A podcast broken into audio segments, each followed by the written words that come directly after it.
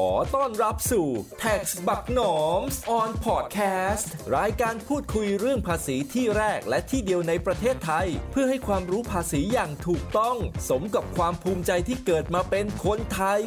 ดำเนินรายการโดย พี่หนอมคนดีคนเดิม ขอเชิญรับฟังได้เลยครับ สวัสดีครับกลับมาพบกับ Tax บักหนอม on podcast อีกแล้วครับ ตอนนี้เป็นตอนที่ 62 แล้วนะครับผม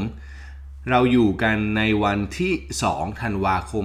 2562 เดือนสุดท้ายของปีนี้แหละ ยังมีหลายเรื่องเรื่องภาษีที่น่าสนใจอยู่วันนี้ก็จะมาเล่าให้ฟังครับ กับอีกเรื่องหนึ่งที่ชื่อว่า e-donation หรือว่าการบริจาคเพื่อลดหย่อนภาษีนี่แหละ แต่ว่า มันมีเรื่องของการรักโลกแล้วก็ลดการใช้กระดาษเนี่ยมาเกี่ยวข้องกันด้วยนะครับ ผมเล่าแบบนี้ครับจริงๆแล้วมันเกิดจากเมื่อวานเมื่อวานเลยฮะเมื่อวานเนี่ยอยู่ดีผมก็แบบชวนแบบที่บ้านชวนแม่ชวนภรรยาแล้วก็ชวนลูกเนี่ยไปแบบไปเที่ยวนะครับ ไปเที่ยวอยู่ตรงที่นครปฐมพระปฐมเจดีย์นี่แหละฮะก็คือใกล้ๆบ้านไม่ได้ไกลมากขับไปประมาณเกือบเกือบชั่วโมงก็ถึงละ ผมก็เอ้ยแม่เดี๋ยววันอาทิตย์เนี่ยเมื่อวานเนี่ยไปทำบุญกันดีไหมอะไรเงี้ยครับก็อธิบายกับไปไปกันสักแป๊บหนึ่งลองขับไปดูอะไรเงี้ยเพื่อเที่ยวชมอะไรแล้วก็ไปแบบให้ลูกได้ผ่านผ่อนพักผ่อนอะไรเงี้ยพาเด็กออกไปเที่ยวอะไรเงี้ยก็ไปกันครับ พอไปกันเสร็จปั๊บระหว่างทำบุญเรียบร้อยไหว้พระเรียบร้อยปกติเวลาเราไปไหว้พระทำบุญก็จะมีเหมือนกับ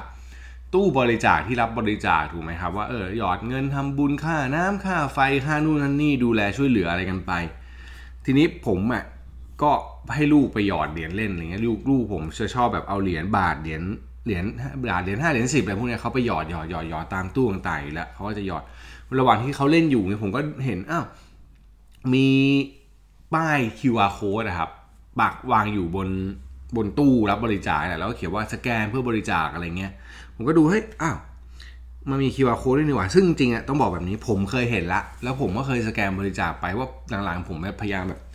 สร้างนิสัยตัวเองคือลดการใช้เงินสด แล้วก็มาใช้พวกนี้แทนเพราะว่าผมขี้เกียจกดอะไรเงี้ยถ้าร้านไหนมีรับพวก QR code รับอะไรพวกนี้ผมก็จะจ่ายทางนั้นหมด ทีนี้ผมเห็นตรงตู้บริจาคเนี่ยเมื่อก่อนผมก็เคยบริจาคนะ แต่ว่า ผมคุ้นๆว่าเฮ้ยเดี๋ยวนี้มันมี e-donation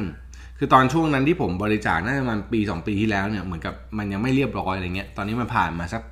ช่วงเวลานี้มันก็น่าจะดีขึ้นอะไรเงี้ยผมก็เลยเอ้ยเดี๋ยวลองเทสดูดีกว่า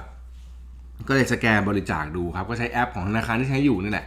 สแกนบริจาคพอสแกนบริจาคเสร็จปั๊บในหน้าที่มันเป็นหน้าโอนเงิน ถ้าเป็นร้านค้ามันก็จะบอกว่าโอนให้ใครชื่ออะไรใช่ไหมฮะอันนี้มันก็เป็นชื่อบัญชีที่เป็นบัญชีของวัดนี่แหละครับของวัดปฐมเจดีวัดพระปฐมเจดีแล้วก็มันแต่มันมีคำพูดคำหนึ่งข้างล่างขึ้นขึ้นมาฮะบอกว่าแบบเฮ้ยให้ธนาคารที่เกี่ยวข้องเปิดเผยข้อมูลรายการนี้ให้แก่กรมสรรพากร เพื่อใช้สิทธิ์ลดหย่อนภาษี แล้วมันก็จะมีช่องให้เราเลือกบอกว่า ต้องการหรือไม่ต้องการ ผมก็เอ้ยอย่างเงี้ยแปลว่าระบบ e-donation มันมาละซึ่งอันนี้บอกได้นะครับมันไม่ได้มีอัลบั้มเดียวอะไรรู้สึกว่ามันจะเป็นระบบของธนาคารกรุงไทยทำบุญอะไรเงี้ยผ่านระบบของธนาคารกรุงไทยปุ๊บเขาก็ให้กดผมก็กดโอเคต้องการ พอต้องการเสร็จกดปั๊บเรียบร้อยเลยฮะบริจาคเงินไป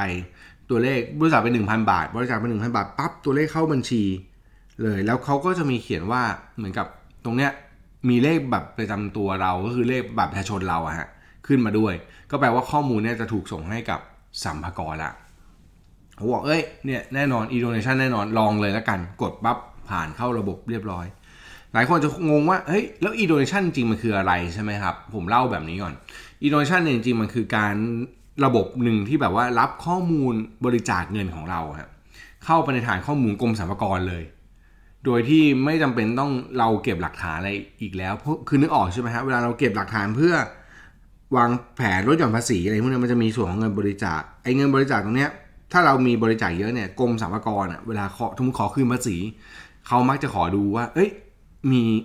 จริงไหมถูกต้องไหมให้สแกนส่งมาให้อะไรบ้าง ซึ่งถ้าพอมันมี e-donation เนี่ยมันแปลว่าพอคุณโอนเงินเข้าไปปั๊บ หรือบริจาคเข้าไปปั๊บเนี่ยข้อมูลเนี่ยมันถูกเข้าในระบบกรมสรรพากรเลย ถ้าคุณกรอกยอดบริจาคตรงกับยอดที่คุณบริจาคแต่สมัยเอางี้ ถ้าคุณบริจาคผ่าน e-donation ทั้งหมด ยอดมันก็จะตรงกันกรมสรรพากรก็ไม่ต้องส่งแบบเขาเรียกอะไรขอเอกสารเพิ่มเติมก็คือสามารถตรวจสอบได้เลยว่าอ๋อมันตรงกับข้อมูลแล้วนั้นคืนภาษีได้เลย ก็คือไม่ต้องขอดูเอกสารเพิ่ม อันนี้แน่นอนง่ายสุด อีกเรื่องหนึ่งก็คือกระดาษก็ไม่ต้องใช้ถูกไหมฮะเพราะมันเป็นการลดการใช้กระดาษอีกทางหนึ่งเหมือนกันนะ คล้ายๆภาพของการลดถุงพลาสติกในเซเว่นอีเลเวนมันก็เป็นการลดกระดาษช่วยให้เราระบบมันง่ายขึ้น อันนี้คือ 2 ประเด็น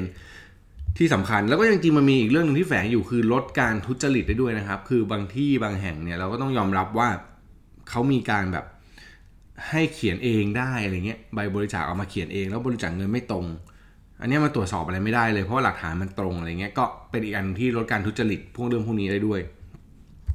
ตอนนี้ปัจจุบันนะครับกรมสรรพากรพัฒนาระบบนี้ขึ้นมาเนี่ยก็คือใช้รับข้อมูลบริจาคของหน่วยงานต่างๆ ที่บริจาคเพื่อลดหย่อนภาษีนั่นแหละครับก็จะมีสถานศึกษาต่างๆพวกโรงเรียนอะไรนี้นะครับแล้วก็วัดวาอารามโรงพยาบาล องค์กรสาธารณกุศลต่างๆ มูลนิธิที่เราบริจาคแล้วลดหย่อนภาษีได้ ซึ่ง e-donation เนี่ยเล่าต่ออีกนิดนึงมันจะมีอยู่ 2 แบบ แบบแรกคืออย่างที่ผมเล่าไปก็คือผ่าน QR code โอนเงินเลย ก็หรือบริจาคให้กับทางฝั่งธนาคารโดยตรงคือเข้าบัญชีเลยเนี่ย อันนี้ธนาคารจะเป็นคนเก็บข้อมูลแล้วส่งให้กรมสรรพากรผ่านธนาคารเลย โดยที่ผู้ที่เป็นคนรับบริจาคหรือหน่วยงานนั้นๆน่ะไม่ต้องยุ่งอะไรเลยก็อยู่เฉยๆเข้าธนาคารปั๊บธนาคารส่งสรรพากรเลยจบ กับอีกแบบหนึ่งเป็นผ่านหน่วยงานที่รับบริจาคคือคุณอาจจะเอาเงินสดไปให้คุณอาจจะมีแบบอะไรเงี้ยไปให้กับหน่วยงานที่รับบริจาคที่เป็นตัวเงินนะฮะเงินสดเช็คหรืออะไรพวกเนี้ยพอให้เขาเสร็จปั๊บเนี่ย เขาก็จะต้องคีย์ในระบบเขาเนี่ยเข้าให้กับเว็บไซต์กรมสรรพากร อันนี้อีกแบบหนึ่งเป็นเหมือนกึ่งแมนนวลนิดนึง ถ้าผ่านแบงก์เลยเนี่ยแบงก์เอาออโต้ข้อมูลอยู่แล้ว เพราะว่ามันเก็บข้อมูลไอ้เลขบัตรประจำตัวผู้เสียภาษีเราได้ก็คือไอ้เลขบัตรประชาชนเราได้เนี่ย แต่ถ้าเป็นผ่านหน่วยงานเราต้องให้เขาคีย์เข้า e-donation ดังนั้นมันจะมีปัญหาอีกเรื่องหนึ่งคือ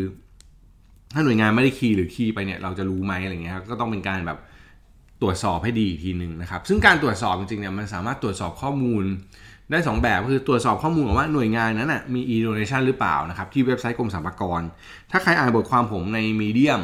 ที่เป็นพอดแคสต์ตอนนี้ก็จะเห็นว่ามันมีลิงก์บอกว่าตรวจสอบที่ไหนก็คลิกเข้าไปดูได้กับอีกอันนึงตรวจสอบหลังจากบริจาคเสร็จเนี่ยมันจะเป็นระบบที่ชื่อว่า My Tag Account ของกรมสรรพากร ซึ่งเขาสามารถให้เรากดเข้าไปกดดูข้อมูลการลดหย่อนภาษีได้ เมื่อวานผมลองดูแล้ว ลองเข้าไปดูปรากฏว่ายังไม่ขึ้น เขาบอกว่าระบบเนี้ยมันจะขึ้นประมาณ2-3วันทำการ ซึ่งวันนี้อัดพอดแคสต์ยังพิสูจน์ให้เห็นไม่ได้นะครับ เนื่องจากพอดแคสต์ของผมมันทำรายสัปดาห์แล้วก็ทำก่อน 1 วันตลอด แต่ว่าถ้าเป็นไปได้เนี่ยหรือหรือแบบว่าลองเช็คดูอีกสองสามวัน ถ้าข้อมูลขึ้นเนี่ยเดี๋ยวผมอัปเดตไว้ในบทความที่ผมเขียนลงมีเดียม แล้วก็อาจจะเล่าเรื่องนี้อีกทีหนึ่งในพอดแคสต์ตอนอื่นถ้ามีโอกาสนะครับ แต่ว่ายังไงเดี๋ยวติดตามดูแล้วกัน อาจจะทำเป็นคอนเทนต์ลงเพจก็ได้เพื่อให้เห็นภาพ ทีนี้ ไอการบริจาคพวกเนี้ยเสร็จเรียบร้อยแล้วเนี่ย ผมแชร์ประเด็นผมนิดนึงก็คือว่าผมมองว่าการบริจาคผ่านธนาคารโดยตรงเนี่ยมันน่าจะง่ายกว่าเนาะอย่างที่บอกไป ถ้าสมมติว่าใครอยากบริจาคเนี่ย ถ้ามีไปที่แบบไอ้พวกเนี่ยหน่วยงานรับบริจาคต่างๆ ไปเที่ยววัดไปเที่ยวอะไรพวกนี้แล้วเขามีแล้วมันเป็นแบบที่ผมเล่าเนี่ย ผมว่าบริจาคแบบเนี้ยก็ดีมันก็มีข้อมูลชัดเจนเลย ไม่ต้องไปหยอดเดียวไม่ต้องไปอะไร แล้วก็บางทีไม่ต้องไปขอแบนอนุโมทนาให้เสียเวลานะครับ แต่ว่าทีเนี้ย เมื่อวานผมมานั่งหาข้อมูลทำพอดแคสต์นี่แหละ แล้วก็เจออีกครับ จริงๆ มันมีเว็บไซต์ที่เขาทำขึ้นมา เช่นเว็บไซต์เนี่ยปันบุญนะครับ p u n b o n o r g ปันบุญเนี่ยเป็นเว็บไซต์ที่ถ้าจะเข้าใจไม่ผิดทาง TMB เป็นคนสร้างขึ้นมานะครับ อันนี้ไม่ได้เป็น advertorial นะฮะ TMB คือธนาคารอาหารไทยเนี่ยเขาสร้างขึ้นมาเขาบอกว่า มันก็จะเป็นหน่วยงานที่แบบว่ารับบริจาคพวกนี้โดยที่บริจาคผ่าน การสแกน QR code ก็ได้ หรือบัตรเดบิต บัตรเครดิตอ่าบัตร รดิตสีวีซ่านะบัตรเครดิตก็ได้ คือบริจาคพวกนี้ได้เลย ซึ่ง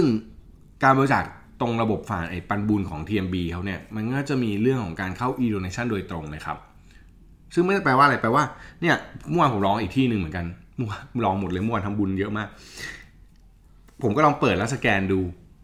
เขาก็จะบอกว่าเขาให้กรอกข้อมูลก่อนชื่อนามสกุลอ่าแล้วก็กรอก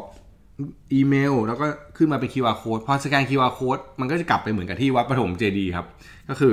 ให้กรอกคุณก็จะมีให้ติ๊กอีกว่าต้องการจะไม่ต้องการเนี่ยมันก็หลักการเดียวกันเลย พอต้องการมันก็จะถูกส่งข้อมูลไปให้ e-donation แต่ว่าอันเนี้ยมันมีข้อดีเรื่องหนึ่งคือในของปันบุญเนี่ยผมเห็นอันนึงก็คือว่ามันเป็นมีเรื่องของการบริจาค2เท่าด้วย ซึ่งการบริจาค2เท่าเพื่อการศึกษาเนี่ยทุกวันเนี่ย กฎหมายตัวใหม่เนี่ยออกมาบอกว่าให้บริจาคผ่านระบบ e-donation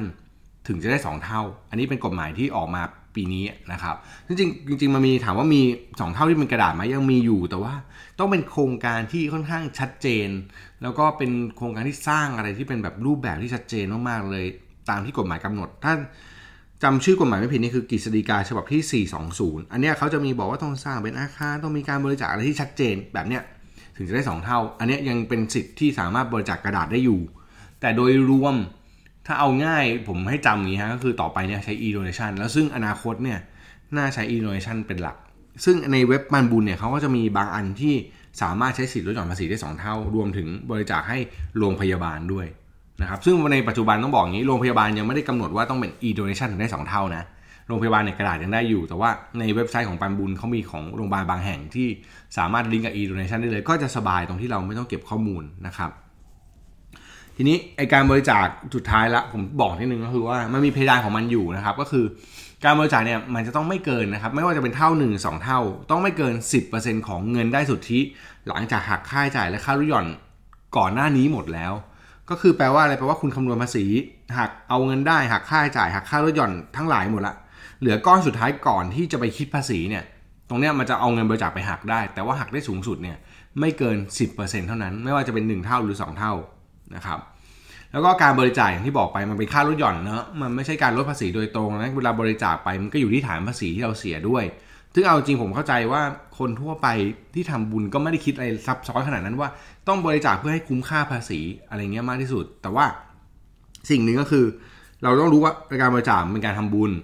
ทำบุญไปเนี่ยลดภาษีได้บางส่วนเนาะไม่ใช่ลดทั้งหมดอันนี้คำความเข้าใจไปแล้วก็บริจาคอย่างมีความสุขไปก็น่าจะโอเคแล้วครับ ทั้งหมดนี้นะครับก็เป็นเรื่องที่อยากจะเล่าสู่กันฟังในวันนี้ครับเป็นเรื่องของ e-donation เป็นเรื่องของการบริจาคนะครับผมหวังว่าวันนี้น่าจะได้ข้อมูลเกี่ยวกับการวางแผนภาษี แล้วก็จัดการภาษีของตัวเองมากขึ้นนะครับในช่วงปลายปีแบบนี้ การบริจาคก็เป็นทางเลือกหนึ่งในการลดหย่อนภาษีเหมือนกัน